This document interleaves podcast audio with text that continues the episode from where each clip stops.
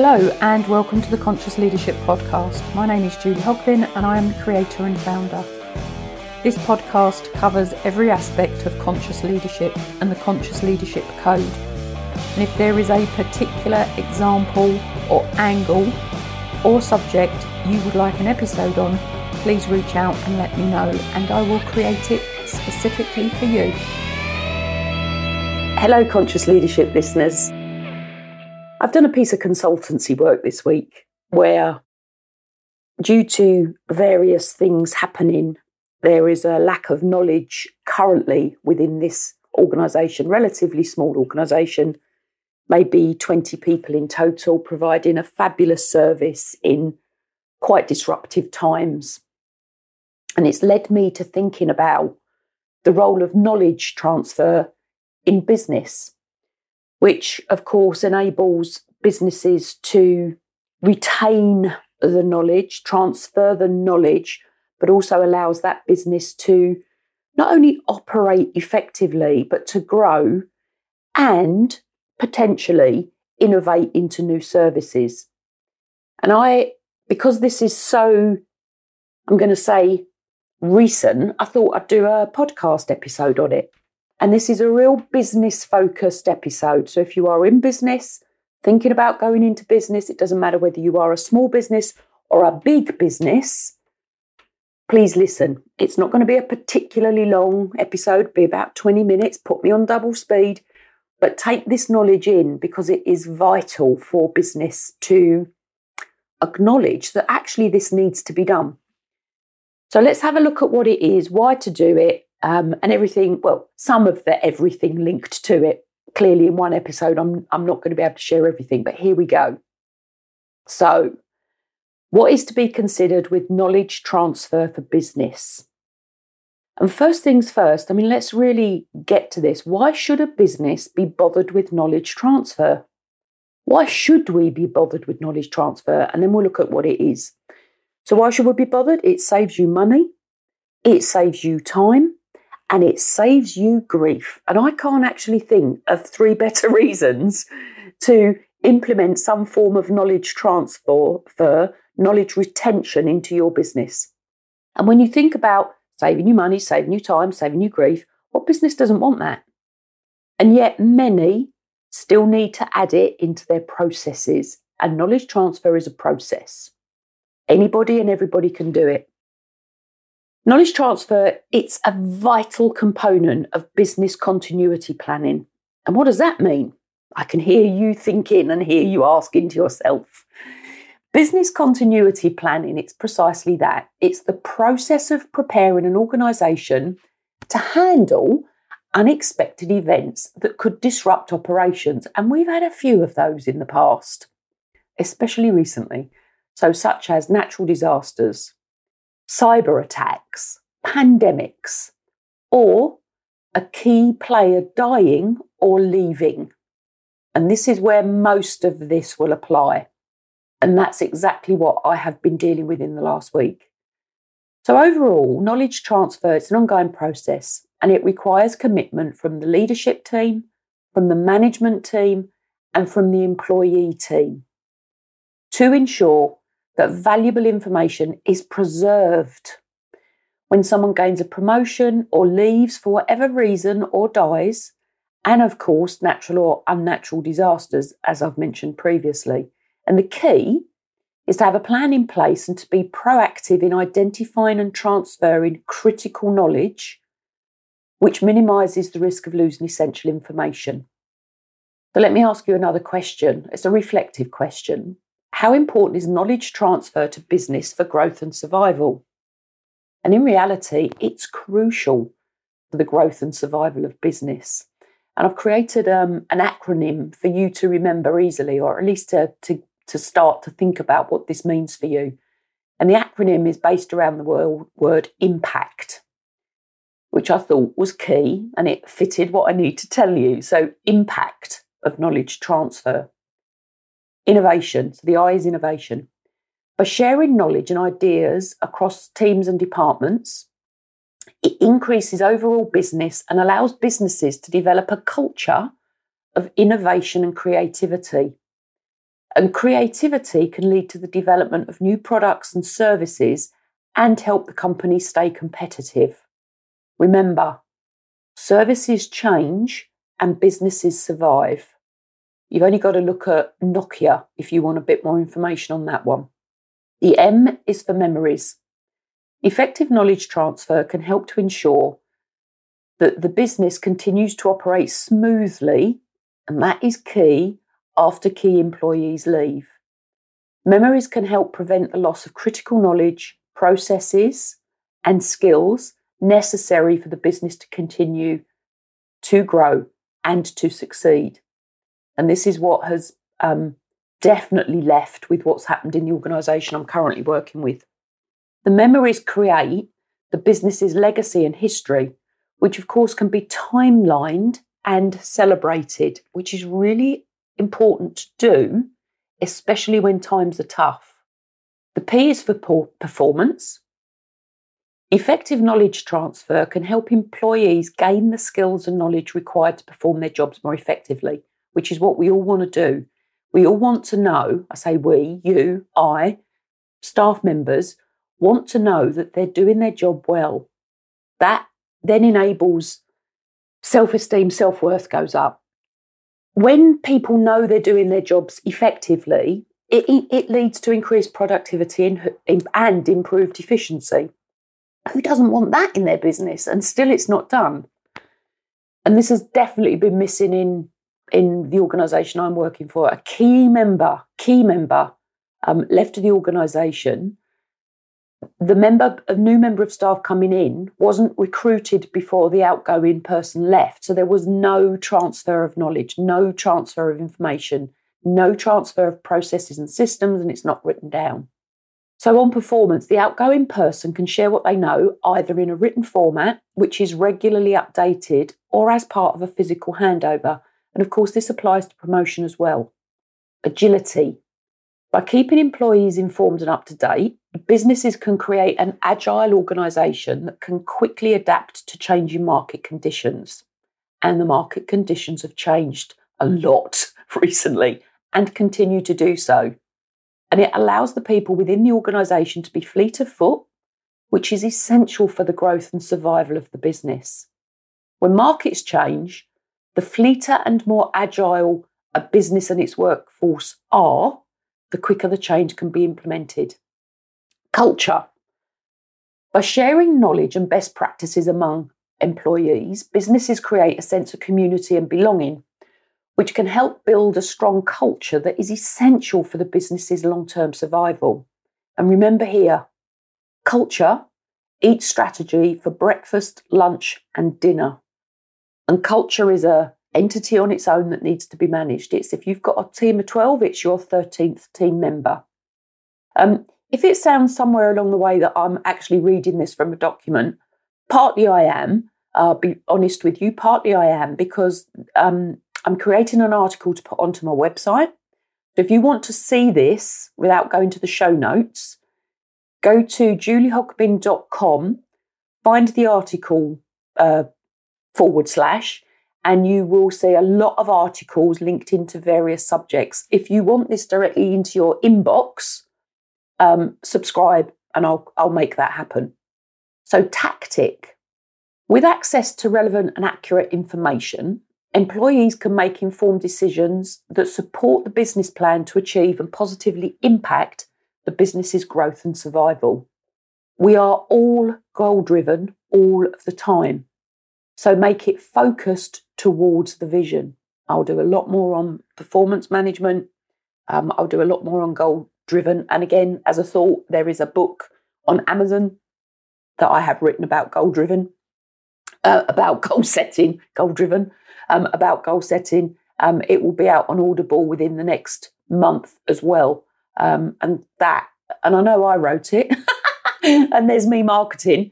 It's worth listening to or worth reading. Absolutely 100%. Everything I do is to enable others to do more, be more, bring more um, into the world and into the workplace and into themselves. So, overall, knowledge transfer is essential for the growth and survival of businesses as it ensures continuity, it facilitates innovation, it improves efficiency, it enhances decision making, and it builds a strong business culture and creates an agile, fleet of foot organisation and staff team. Just think about what I've said there. This is what every business needs. Whether they want it or not, whether they're prepared to do it or not, it's what we need. Putting that additional piece of time into the now to make this happen for the future. And that is something else that has just come across my path this morning before I've even recorded that is really, really important. It's like, um, what's it like? It's like delayed gratification. And you can clearly tell I've gone off reading the article, but it's like delayed gratification. Take time now to get a better result in the future. There are several key aspects to consider when it comes to knowledge transfer in a business to ensure that valuable information is not lost when someone leaves or dies. And this has, this has happened, both of those things have happened in the organisation that I'm currently working with. So, one, documenting processes and procedures. And I can hear you do that deep sigh. But having clear and up to date documentation of processes and procedures can help ensure that important information is not lost when someone leaves or dies. And this documentation should be easily accessible, it should be regularly reviewed, and it should be updated to ensure its accuracy and relevance. Things change. And this includes standard operating procedures, job descriptions, and workflow diagram, diagrams. So, standard operating procedures, I would always have in this the minimum level of acceptable performance which will always be below the target. So, minimum level of acceptable performance, target above.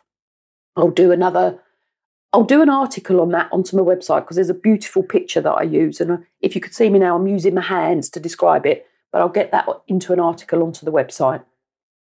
Um, two, cross training.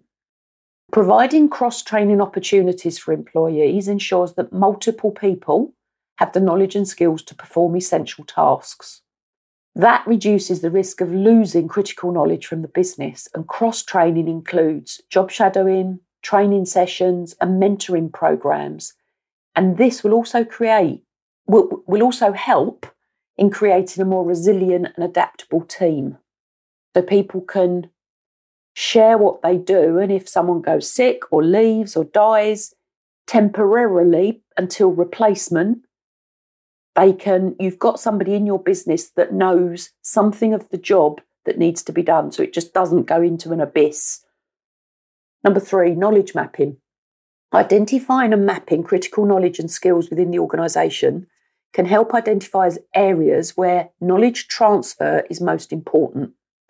It can also determine where there may be gaps in the expertise required.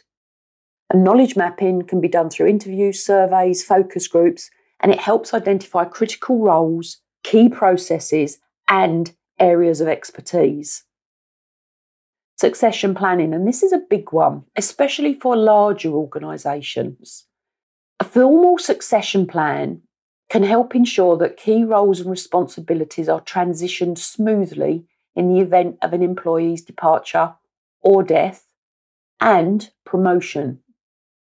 And this includes identifying potential successors and providing them with the necessary training and development opportunities to prepare them for future roles. So, this is around a manager, someone in the business, knowing they are training in advance. However, they do that, delegation is a big one in this, somebody to succeed them when they move on. That could be through their own promotion or through them leaving. Number five, employee retention. Implementing strategies to retain employees can help reduce the risk of, criti- of critical knowledge being lost when people leave. Retention includes offering competitive compensation and benefits, creating a positive work environment, and providing opportunities for growth and advancement. And there's a stat here that says 98% of people leave a manager rather than a business or a job. So bear that in mind. Number six, use technology to create knowledge sharing platforms.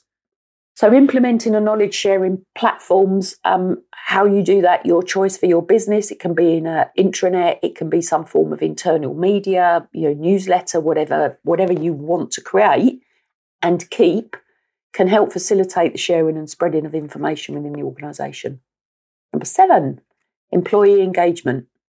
Encouraging employee engagement and fostering a culture of open communication can ensure that employees feel comfortable sharing their knowledge and expertise.